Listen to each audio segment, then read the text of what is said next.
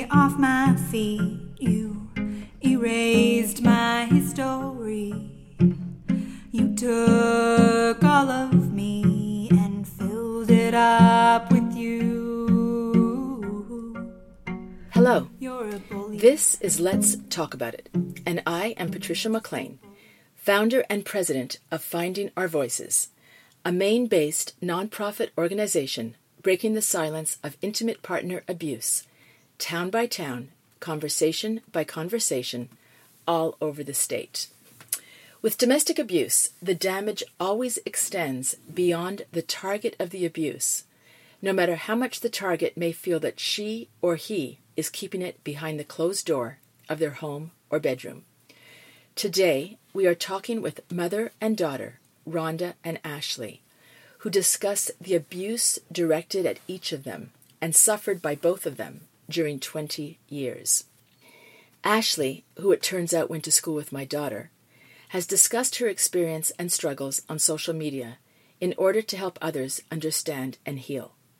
Rhonda is breaking her public silence here today.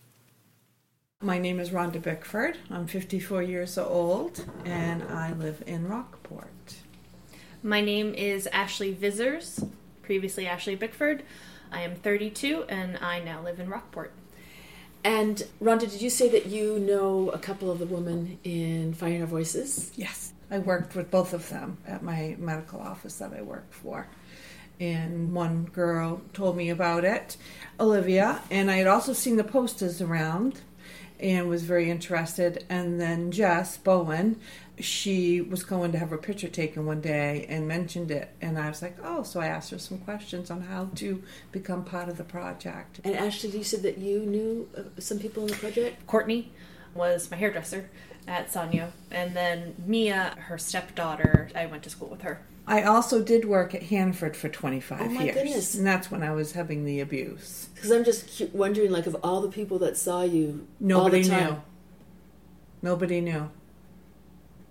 I was 18. How old was he?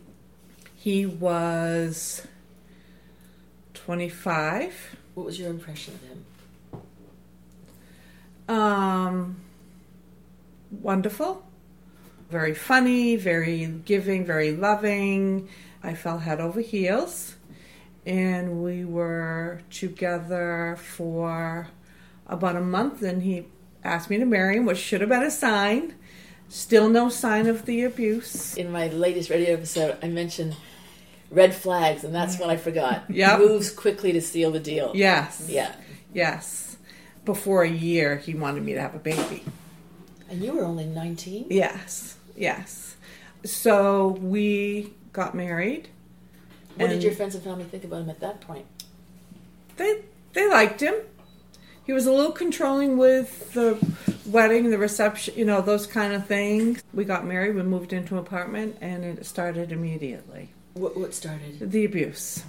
I would say something wrong, and I had a little cart that I used to cook the food on because we had a small kitchen, and the food would go onto the floor. And so I'd run out of the apartment and leave, and I would come back, and then he would say he was sorry, that he didn't mean to do that. And it just was all the time. I felt so bad for my neighbors that lived there because it was constant. I was in and out, in and out. What do you mean in and out? out of the apartment, like like we would get into a fight, so I would leave. What do you mean you would leave? I would go to my mom's, or I would go for a ride, or and then I'd go back and he'd be cooled down, and then things would be okay. There'd be times when things were great. I called him Jekyll and Hyde. He would be great, and then all of a sudden a, f- a switch would flip, and he'd totally turn It's into same script. yeah, totally turn into a whole different person. And then within seconds of of the abuse, I didn't do anything wrong. He'd say that? Mm hmm And I'm like, yes, you did. You just called me a fat bitch. You know, really? You don't remember saying that to me? You don't think that that affected me? And no, no. And I remember Ashley asking me one time why I stayed, why I kept going back. There was a span of time that he was great, and I knew it was there. So I kept thinking it would come back. How long was that span of time, would you say? I'm going to say probably about three months. Not long, but enough time that you saw a goodness in him. I'd say, well, I know he can be good because he was. I was pregnant for Ashley, which he wanted me to be pregnant. And this is going to be rough Oh, I know these things. From Miss Ashley. no, I know these things. Um, and he was mad at me, so he started throwing shoes at my stomach. Ashley told me down the road that one time when he they were home and he was watching now because I worked that he said she he wished she had died when he was throwing the shoes at my stomach. Wow. And I did never knew that until after I got my divorce and we were in therapy together. You and Ashley were in therapy together? All of us, all three of us. I have another daughter too. And we were all in therapy together. So when he was throwing the shoes at you, well, you were kind of stuck and trapped at the time. I weren't you? I was. I was in love with him, but yet I was mad at him because he was doing that. You said that nobody knew. Did you tell any family members what was going on? I did. Well, my mom and my dad. And what do you remember telling them and what do you remember their reactions being? I didn't tell them everything, but I did tell them a lot. I have blocked out a lot of what happened. But you did tell them. I did tell them, yep. And actually, after I got my divorce, they carry a lot of guilt because, for one thing, they didn't know what was happening to them. They didn't know what was happening to the kids. Yes. And they said, had they known, they would have stepped in. I guess they thought maybe I could handle it and that it wasn't as bad as it actually was. But it was. You Tell us about the financial thing. Was he pulling his weight financially? Yes, when I got a divorce, it was when there was some women that got killed because of domestic fights. In our area? Yep. And there was an article in the paper, and it was about a domestic abuser, and it had every sign. And he fit every sign except for the financial because he let me work. But he carried the bigger part of the financial. I had to ask for money from him, which led to more abuse. But you were making your own money. Yes, So but I didn't cover everything. What did you have to ask him for? For what? for extra things for the kids. Basically, that was, you know, it. My money shared for the bills, but it was basically anything for extra for the kids. And what was his reaction when you would ask, ask him? for he things? would play games Like with what? me. For example, I used to go Christmas shopping with my friends every year. It was a tradition. It was a fun thing for us mothers. For many years, I had a Christmas club. I paid for it. And so after a while I didn't and I said I need you know need some extra money and he would say yes. And then when it came to the point when he knew it was getting closer, I'd say, "Can I have that money? Are you going to give me that money?" And he would linger it, linger it, linger it. And then at last minute he would say, "Here's your money." And at this year, my friends had already left to go. And it just pissed me off. And it's also humiliating hmm to have to ask over and over again. Yes, very much, very much. Ashley, can you talk about what you remember growing up about him? I was the first, so I think I kind of held a special place for him. But in a way, he used me to be against my mother. If they had a fight, he would come to me and say, See how much of a bitch your mother is. Do you remember Rhonda him saying that to the girls? I do. And do you remember how it made you feel? Yes, made me feel like he's playing them against me, and this is my daughter, and why would you need to do that? I made a really amazing best friend when I was in third grade, and we're actually still friends, and experienced other families was when I started realizing what my dad was doing was wrong. And that's when I started putting that divide between him and I. Things got worse for me, obviously. I was basically his little buddy. Like he would take me fishing, he would take he would force me to go hunting. You didn't like that. I hated that. God, no, I I wanted to please him. I always just wanted to please him because if you didn't please him, it, things would be bad for you. You would basically become the next target, and he would ignore you. He would yell at you, call you names. What names did he call you? Uh, He liked to call me a stuck up bitch. I love to read, and my father is smart in some ways, but I wouldn't call him book smart. So he would make fun of my intelligence. He would say that I was trying to show him up. And like if I ever asked for help with homework and he didn't understand, it became my fault. He would get angry. He would get very angry. I just always wanted to please him, so I would go hunting with him. And I wanted the attention because if I if I wasn't with him, I was alone. I spent a lot of growing up just alone. Because Rhonda, you were working a lot. And wh- when you were hunting, do you remember any incidents that were not pleasant? That he things that he would do, or The second I turned the age that you could hunt, he was like, "We're doing this." Like that was his thing. And I always hated firing guns. It terrified me. And he would take me out back to practice. But the very first time that we went, I got off the school bus and he immediately was like, We're going. We went into the woods and I remember sitting there thinking, I don't want a deer to come. I am a huge animal lover. Like, love every creature basically. And of course, a, a doe came by and he kept saying, Shoot the deer. I froze because I didn't want to do it. And he grabbed my gun and shot the deer in front of me. oh my god, Which, of course, I was the one with the doe permit. Once we found the deer, he said, You have to lie. You have to tell everyone you shot this deer because he would get in trouble. And I was berated the entire walk back because I, I was too weak. I was too much of a coward to shoot a living creature. And up until my parents got a divorce, everyone thought that I killed that deer because I was too afraid to say otherwise. I was in high school, I want to say I was 14 or 15. I was waiting for some friends to come over. And my dad came to the house and he said, I shot a deer, but you need to be the one to tag it. It needs to be under your name. And I said, I'm not doing it. I'm putting my foot down.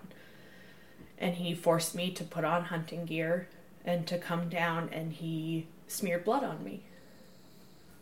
He smeared blood on me and he smeared the doe urine were you crying when he was doing that? Mhm. and he made me pose with the deer. You've got one sister. Yes, one How did you see see that behavior? he definitely was a bit more aggressive with her. Like I said, I think there was some favoritism with me because I was the firstborn. He always used her weight and her like how she ate and the food she ate and everything as a target. You did that with my mom as well. Was he a thin man? Yes. He was very aggressive towards my sister. What, Um, what kind of things? Again, was he calling her? that she would eat too fast, she would eat too much. He would make fun of her weight. She's five years younger than I am. I don't know if she remembers a lot of this. She's very clammed up about talking about the past, whereas I'm more open about it. But I can still see in her food behaviors that kind of like worrying that she's not going to get enough. Because there were instances where she, we'd be eating dinner and he would say something and she'd stop. She didn't want to eat anymore. Like she completely lost appetite. And Ron, did you remember observing mm-hmm. that? I do. And did you intervene? Yes, of course. I spoke to him and said, That's not right. What are you doing? You need to stop. Because I know that in my marriage, I was afraid to say things. Yes, I was afraid. So I didn't say too much. Enough to make maybe try to make my point, but not too much because I knew if I did, it would come back at me. It would serve no purpose. Right. It would make things worse. Yes. It would escalate it. Everybody would start screaming and crying and running away. And I remember for me, it was all about keeping the peace. Did you feel that too? oh, yes, yes. It was keeping the waters calm. And I still do that to this day. I've had to learn that it's okay that they get upset with me, or anybody can get upset with me. It's been a hard road for me to learn that because I've had somebody mad at me for 20 years. But isn't it weird how we think we're keeping the peace, but there's really no peace at all? No, no, right. Because there's so much tension. Mm-hmm. Mm-hmm. And did you remember other ways he treated your mother that you? Oh, oh, absolutely. I actually have a really hard time at night um, to this day because once the sun went down, there was always a chance something bad would happen. A lot of stuff happened once my sister and I went to bed or went upstairs to our rooms. And that's when a lot of the yelling would start. Whatever was happening, I just wanted to keep everyone safe. I remember one night coming down and my dad had my mom pushed up against the wall and my mom has had this um, doorstop. It's like three animals stacked on top of each other made of like really heavy like iron and he was holding it up.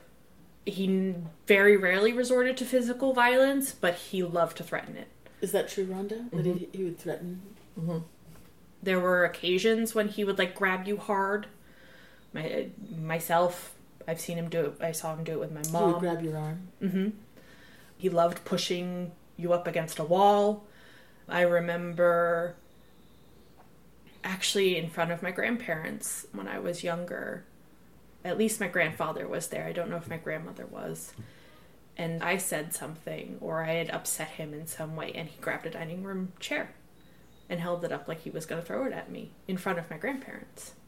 In front of your parents, Rhonda? Yes. I, I don't remember. She Yeah. wasn't home. She was working at the time. Oh, and do you remember what the grandparents did? Um, my grandfather yelled at him, but then it became a story of, oh, your dad will, wouldn't have never thrown that at you. It was mm. just he was just angry. Mm-hmm.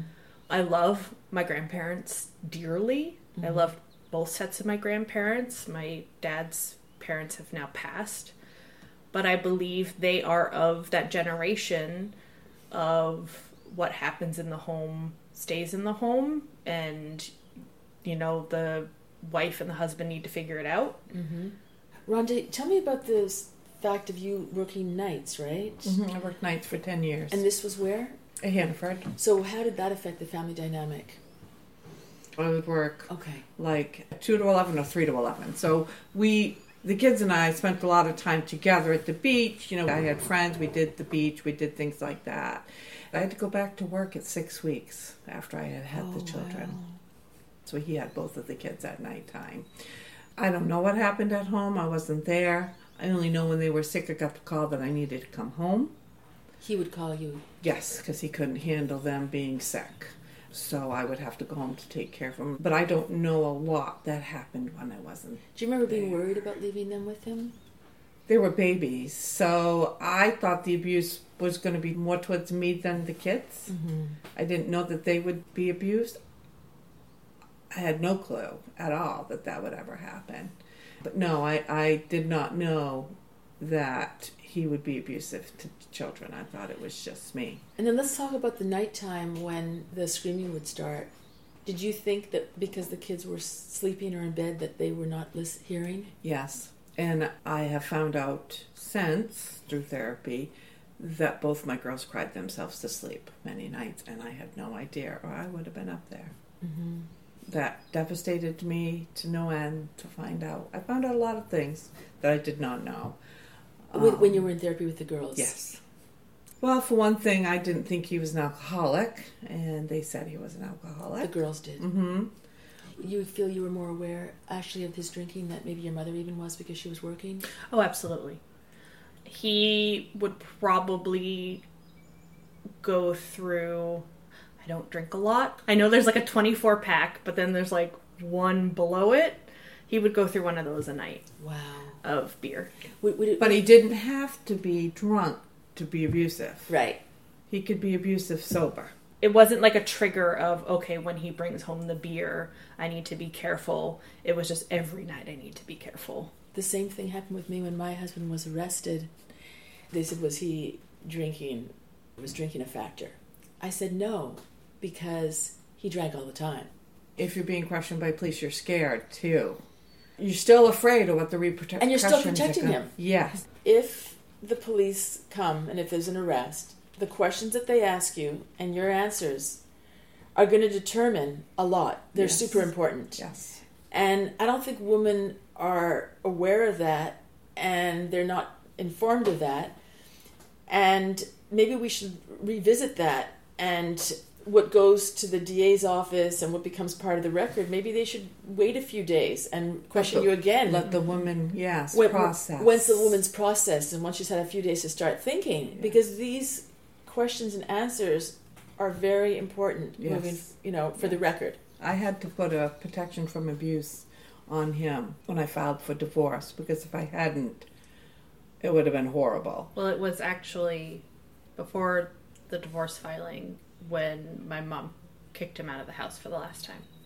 Was when we all went to the judge and got the protections from abuse. The, the three of us had. Um, and like we were talking about the boxes, one of the boxes is he couldn't have a gun.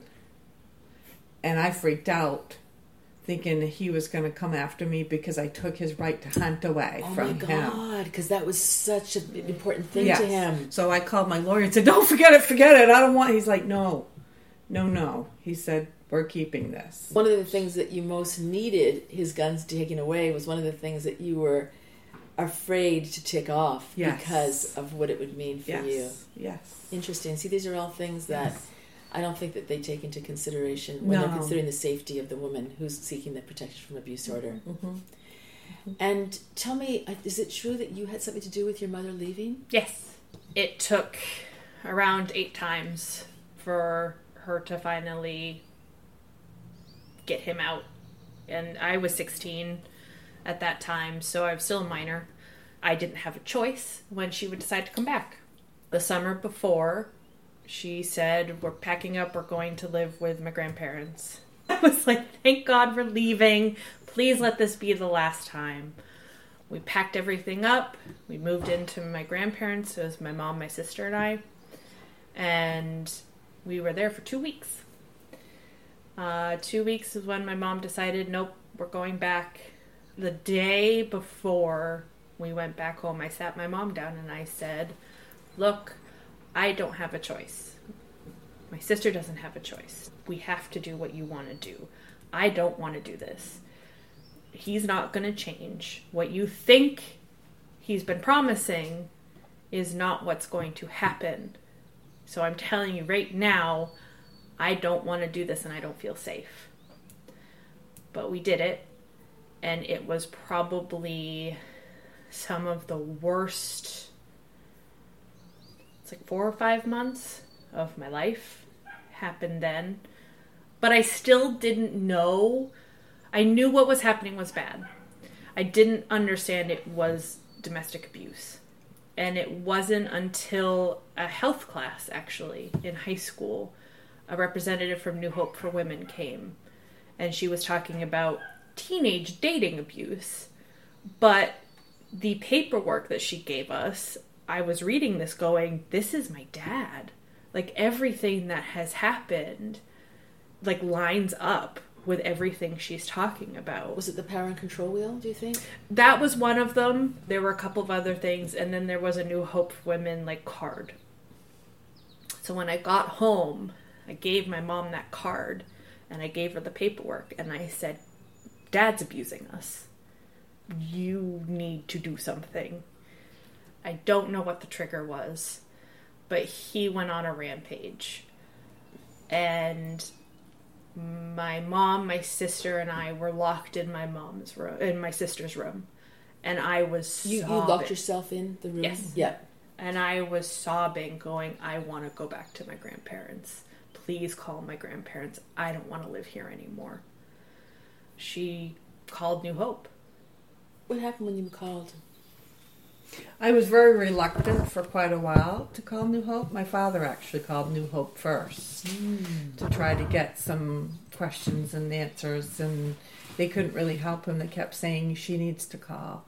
And actually, one of the women that worked there, her name was Happy, she came to the store and spoke to me and said, Your dad's been calling. Oh He's my really goodness. worried about you. What did you think about that? I was like, why? I, I don't need any help. I was still in that phase of I don't need anything. It took me a while to go, but once I went, I couldn't wait for the next week. I can say New Hope saved my life. I did group. I did one on one. If there was a day that I wasn't feeling good, I walked into the office and they would pull me aside and they would talk to me. And it's there for everybody. If you ever, ever need it, please reach out. It's anonymous. And there was a time when I was better, but then something else came up for me and I went back. Because sometimes you think you're healed, but you're not, because things will process different times. Yes. And that's what people, what people don't realize. They think that it's a hotline number that you call just when you're desperate for help. No. But you can call years after you've been out of it. I got to the point where I was feeling stronger and I was the leader and helping people. And that's an empowering thing. Well, you're helping people by being on this radio program. And that's why we're here. You are listening to Let's Talk About It, a conversation about domestic abuse with Rhonda, who works in the pediatric unit of a Maine hospital, and her daughter, Ashley. This is a project of Finding Our Voices, a Maine based nonprofit that can be found at findingourvoices.net.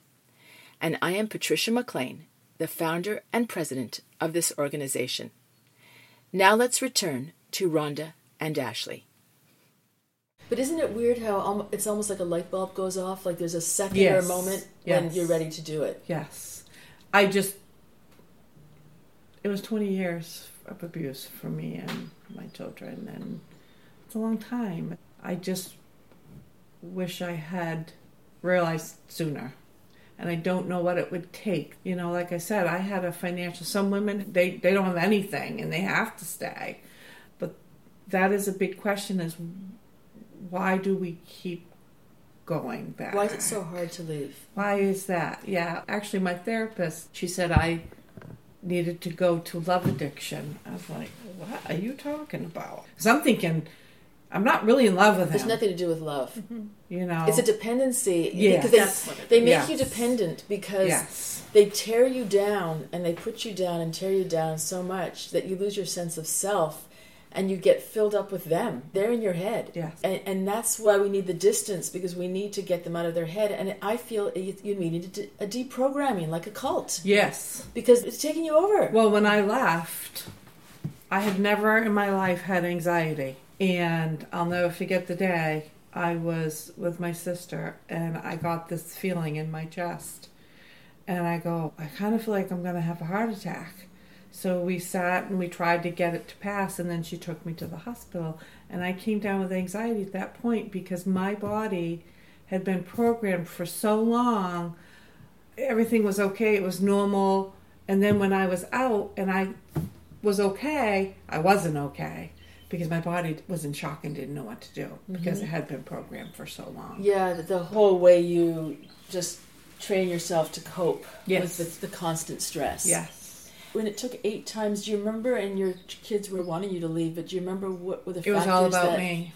What do you mean? It was all about me wanting to go back there. I never even took into effect of what it was doing. And do you remember them. what the factors were that were push, pulling you back? oh, I'm going to change.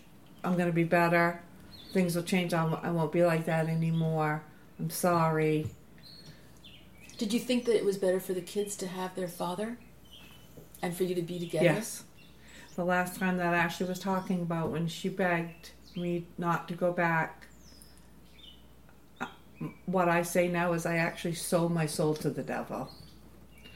He said I had to cook him this every night. I had to be in the bedroom with him every night to watch TV. I had to ignore the children, and I went right along with it. And that's why I say I sold my soul because I gave up everything to go back there. And that's why it was different because every other time he was making the promises. And this time he was the one forcing her to make promises. Well, the weird thing with me is the last year that we were together, he took up with a 19 year old. He was 69 years old. And I tried to leave him over and over again that last year because he kept promising that it was over, and I keep finding that it was still going on. And I just did everything I could that year. On one hand, trying to leave, but on the other hand, trying to get him back. Get him away from her, but thinking I had to double my efforts to be a better wife so that he would choose me over her. Mm-hmm. It was a, the weirdest thing because it made me feel like it was my fault Mm-hmm. that he was with her. And then the last night, the assault that led to his arrest, he was drilling into me.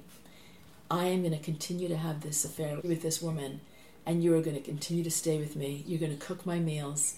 And he was saying these things to me like a demon and mm-hmm. drilling them into me. If he hadn't have been arrested, maybe I would have tolerated all that. Right. It is like a, a, selling your soul to the devil, but it's almost like they've brainwashed you. It's a control. It's a control thing. Yeah. They're telling you like what you're going to do, and you're ready to do it. and you're going, yep, yep. I sort of still sense that you're blaming yourself, but it's something that they do to us that makes us like automated to be like a ro- robotic, mm-hmm. really. Mm-hmm. And that's what we've got to examine. Mm-hmm. What if this is a thing they do to our minds? On a little bit of a tangent, I'm super into true crime. Okay, And one of the things that I like to learn about are cults. that's when I said deprogramming. It's the same exact behavior of a cult is they know not only how to break you down but the type of victim. I've examined my parents' relationship a lot over the years and there was obviously an age difference. Oh, he yes. knew to go for someone who was young, who Yes. didn't have a lot of relationship And were you pretty naive at the time? Would you say? Yes, very much. 18, yeah. Yes, very much. So he knew to target someone who didn't have a lot of background, who wasn't, you know, fully matured. Yeah. Um, so he could manipulate her, and you have love bombing, you have testing boundaries, like the whole pushing her to have a baby young Yeah. and seeing what he can get away with. Did he isolate you? No, We were isolated. we were also, but I had my friends. And actually, you, you, it's funny that Ronnie says no and you said yes. So, Isolation to me is that he would cut me off from everybody. which you didn't. I didn't let him. Not that I didn't pay the price for visiting with my family or Yes. going out with my friends, because I certainly did. Yes. But that was one thing I wasn't going to let him cut out of my life. So, Ashley, why do you say yes to isolation? take for instance my grandfather he loves to visit his family he would even bring a treat for my dad like uh, my dad's allergic to chocolate so my grandfather would try to hunt down these like little non-chocolate treats that my dad loved and then there was almost always a fight so then my grandfather stopped visiting and then Your father would start it. he would always start it He didn't say your father can't visit, but he would. Make it so he couldn't. Yes. Mm-hmm. Mm-hmm. obviously as i became more social with kids my own age when i would come home there would always be a fight because i was different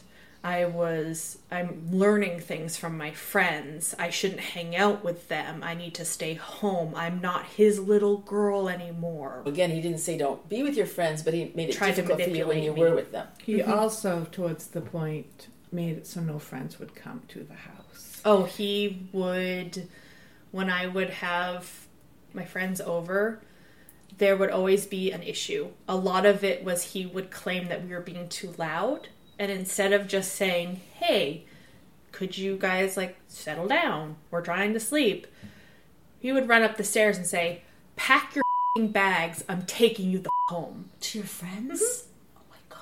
There was an incident with a friend of mine when we were younger where we went ice fishing. We were like 10, I think. And I was off going to the bathroom, but I could see them. And my friend's hand slipped and just the snowmobile started a little bit and she took her hand off. When I say that my dad tore her up and down, I'm putting it nicely.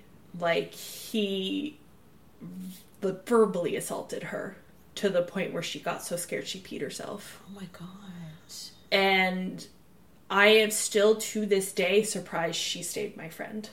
Did you tell her parents about that? No, she was too afraid. She was afraid. A lot of my friends uh, that I heard over the years were afraid to tell people because they didn't want anything to happen to me.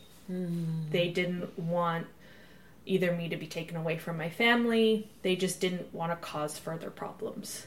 So a lot of people didn't say anything. Maybe if she had said something, do you think that could have maybe helped the situation? I I don't know. There's parts of me that wonders if someone had spoken up. Because I mean, in hindsight, there were so many red flags. Just things that I would do and say and behaviors. It was show and tell day, and I had this little toy that I wanted to show, and it was winter. I would sit in his truck waiting for the bus because of the heater. The bus came, and I grabbed my toy, and as I got out of the bus, I dropped it. So I was hurrying to pick it up, and he just started screaming at me. I got on the bus and I was just crying.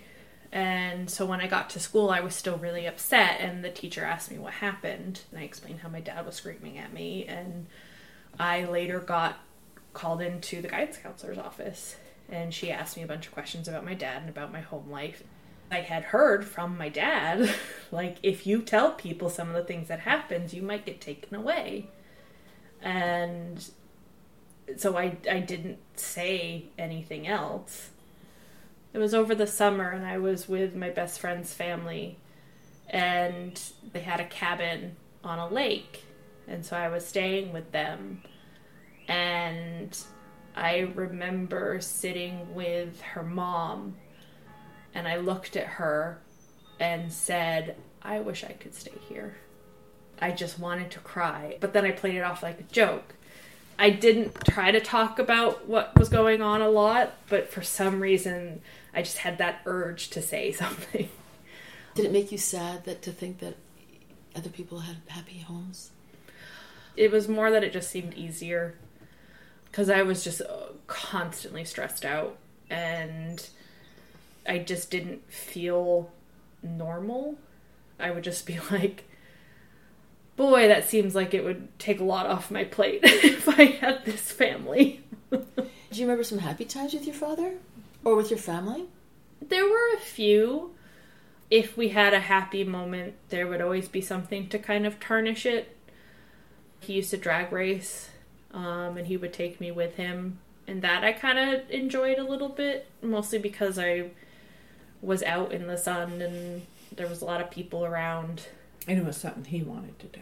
It always had to be something he wanted to do. Mm-hmm. I think more often than not, the happy times in my childhood and growing up were when he wasn't around. Mm. Because there were a lot of times where we would do stuff and he would not participate that's how it was in our house too. Like the three of us would be like we'd be like the the cat's away, the mice can play. Yeah. Mm-hmm. There were many holidays that he decided to stay home because which... not only was he verbally abusive to us, he was verbally abusive to everyone. Mm-hmm. So he was verbally abusive to my family, my mom and dad, my sister, anybody that he came in contact with.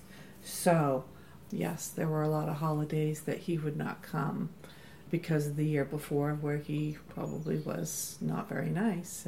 They never said he couldn't because they were doing it for us. Mm-hmm. We went on a lot of family trips with my mother and father to Storyland, Santa's Village. Were those fun?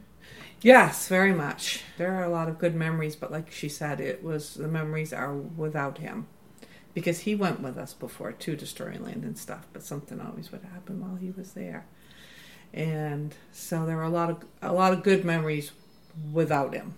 So when my mom kicked him out for the last time, it was the beginning of December 2004 was when she kicked him out. December 1st and we stayed in the house for about a month because it was Christmas time. His parents had a house in front of us and his workplace was also in front of us. Mm so while my mom kicked him out, we still had to interact with him. So I still talked to him up until when we moved out. Didn't talk to him for years after that. It was after his mother passed away that I decided maybe I could try, because of my grandmother, I could try to rekindle a relationship with him. I, you know, reached out and said, you know, let's talk. I talked to my therapist about this, obviously, and I was like, boundaries, boundaries, boundaries, boundaries. I held him at arm's length up until there was an incident where, because at that time he was with his now new wife, who he had been seeing during the last about year that he was with my mom. So same thing with me. When I, the last year he had been seeing another woman. and she had her own kids. He had wanted my sister to watch the kids while they did something, and she was busy. He called her horrible names because she wouldn't sacrifice her time for him. Your sister. hmm And said, I bet your sister will do it. He always tried to pit us against each other. And when my sister told me that, I called him up and I said, Not only will I not be watching those kids, but we're done. And I have not talked to him since, outside of a very angry Facebook message. This was when I tried to go back to college and I got my very first B because I was I'm very much a straight A student. like that was my thing. Was that was how I coped. I got my very first B, and he somehow found out about it, and he went on a rant on his Facebook about how I'm slipping, I'm not who I used to be, all this stuff. And I wrote a Facebook message and I said, "Please stop talking about me. I don't have a relationship with you." don't post about me on your Facebook page. And that was it. Do you blame your mother? She was also a victim, so I don't blame her for this at all. But some of the stuff that I deal with is because of her as well. I don't hold her accountable for any of it, but it was just for my own like realization of, oh, why do I have this issue? And then I'll go, oh, right, because I was neglected I never felt close to her growing up. I always felt like she hated me. You felt like your mother hated you? I felt like she hated me or that she didn't want me around. And I think it was just that she was so narrow focused on just keeping everything okay. Or protecting you. She thought she was being a mother, which is completely understandable. She was doing what she could, but you know, I didn't get tucked in at night and why would that be? I think it was just because she was busy with my dad. Do you remember why you might not have tucked it? You don't remember, yeah. Mm-mm. I didn't realize that until after, and boy, did it hurt. Did you feel close to Ashley growing up? Um, when she was little, I did. But not later on. No. So much? And like she said, it's a weird thing, and I tell this to a lot of people. We've become more of mother and daughter since being out. I never really felt like she was an authority role at all. Well, you didn't have any authority in the marriage. Mm-hmm. He was the authority. Yeah. He controlled everything Mm-hmm. and Yeah. everyone. Mm-hmm. And that's another thing he robbed you of. He's the thief. He robbed you of all those roles that you should have rightly p- played. Yes, I wish I had to do it again because I feel I was robbed of of that. Even though I remember doing it, some of it, I remember being the mom and, and taking care of my babies and things like that. But it, it after being out, it wasn't how I wanted or that it should have been done. Yeah. I think my sister and I had very different experiences growing up because she was 12 when my parents divorced. She still had a kind of chunk of time with my mom where my mom became more of the parent. Mm. She started volunteering in the school and being chaperone and doing this and having play dates, you know, like being a bit more of an active role in my sister's life and I would sometimes hold like jealousy. It's like I didn't get that. I had a really bad breakdown. And from that point on, we've had like a really big healing process between the two of us and like our relationship has done a complete 180. I felt like there was sometimes where I was shoved into the mother role. So I I got to experience what it was like to actually be protected. My mom sacrificed a lot, um, lost her job just to stay home to take care of me. And that I think has helped me heal a lot. Are you close now? So close. Mm-hmm. Oh, we are so close. We still have moments where I, you know, have like anger and I have to talk to her about it and ask her like, "Well, why didn't this happen?" But we have gone through a whole journey since I was 18 and just become extremely bonded. I absolutely love her to death. And how would you describe your mother if you were going to describe her now? Brave, resilient, strong, soft. I feel like she has found a kindness in her that I think she had to kind of hide away. There have been times where I know she has struggled with putting one foot in front of the other, and she still does it. She has yet to sit down and not get up. I feel the same about this girl. if people could have seen from the day she had her nervous breakdown, which was 18, and she's in her 30s now, she could have given up. It's been really hard for her, really, really hard for her. And she is very strong and very brave. Rhonda, do you feel guilt? Lots, lots. Talk about that. I've worked on I've tried to work on it. it rises every so often. It more rises when my kids are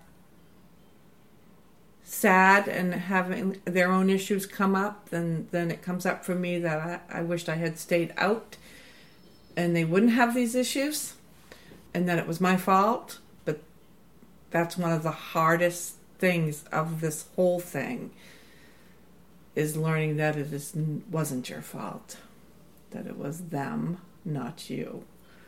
Working in the pediatric office, some days is hard for me. I feel like I want to cry because I feel like I ha- wished I had it over to do it over again. See these little babies come in with their parents and even their dads. And I say, Gosh, I wish I had it to do all over again, what I would do different. But you know, it is what it is. We're here and we're on the other side. Every day we all suffer. There's not a day that we don't suffer. But I'm not in it anymore. And I think from the, the day you leave to the day you die, you will always deal with it. It will always be there with you. Looking back, what do you wish you had done? Stayed out. At, at what at what time period would have been the time? do you when Ashley it- was three. when I left the first time, I wouldn't have my second daughter. Um, I wouldn't give her up for anything. But I remember it was Halloween and we left and went to my parents, and I just wished I had stayed out then, the very first time that I left. Yeah, I left for the first time when my daughter was like six months old. And I went to a divorce lawyer, but then I was afraid to go back. And I, I kind of wish I had left then, but then I wouldn't have had my son. You mentioned that you lived in a trailer at one mm-hmm, point. Mm-hmm. You know where we lived. We were at the top, we top of the hill in a mansion, and everything you're saying I can relate to. Throughout my whole marriage, all I ever heard was, "Oh, you'll get a divorce and you'll get, you know, you won't have anything." And Oh, really? he didn't want me to have anything. The child support, the little that he paid, for some reason he thought I was out buying lavish things when it was to take care of his children. Mm-hmm. And that's what it's always been, and that's how it always was in the relationship. It was always to hurt me, and it still is to this day. I don't talk to him. I didn't talk to him very much, even after, but once in a while I'd have to sit talk about something, and it was still, even though it might have been seven years, it was still my fault. My fault, your fault, your fault. After you left, was it easier or harder than you thought it was going to be? Harder, In what way? because I knew what to expect. I knew what every day would be. I didn't know when the fight would happen, but I knew the day.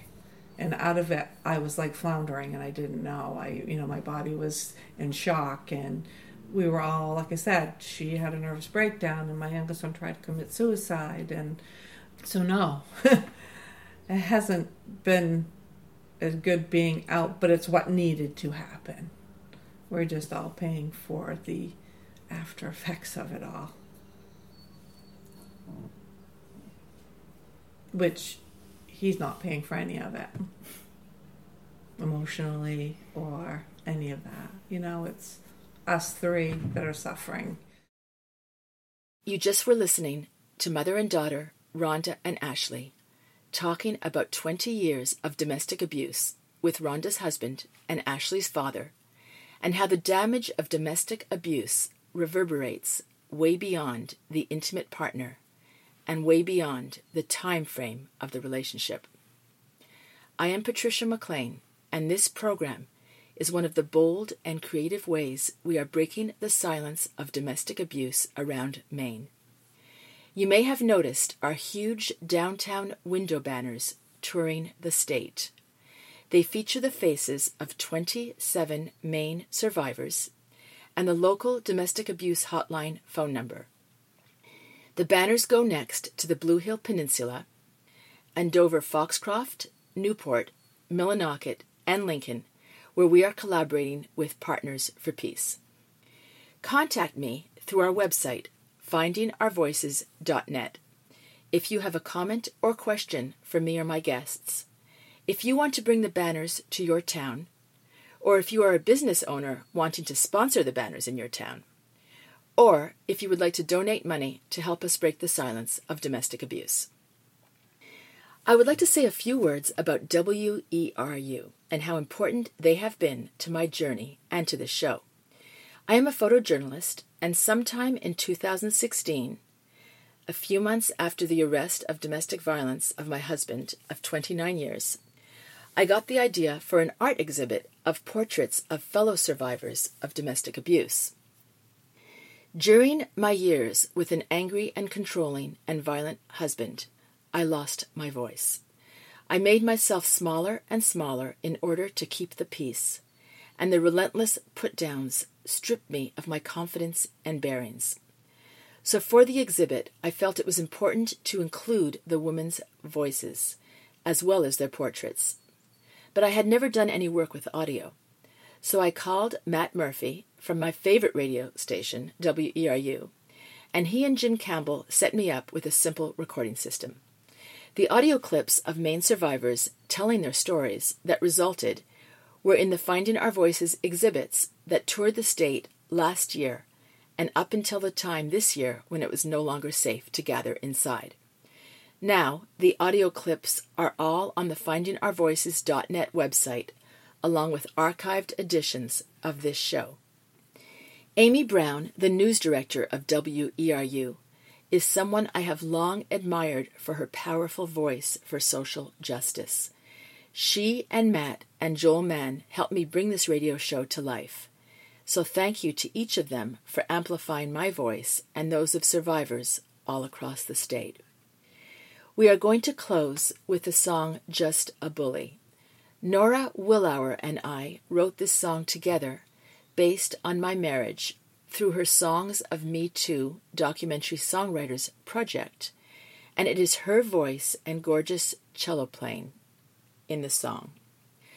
Mark down in your calendar August 7th, 7 p.m., for Songs of Me Too, a prelude of change. And it's at www.songsofmetoo.com. And if what Rhonda, Ashley, and I were talking about sounds familiar. If there is someone controlling you and making you afraid, or if you have a family member, friend, or coworker you suspect is going through this, and you want to know what you can do to help keep or make them safe, call your local domestic abuse hotline. The advocates who answer the phone believe you and understand it. The phone number for the main domestic abuse hotline is 1 866 834 HELP. And remember, love should feel good.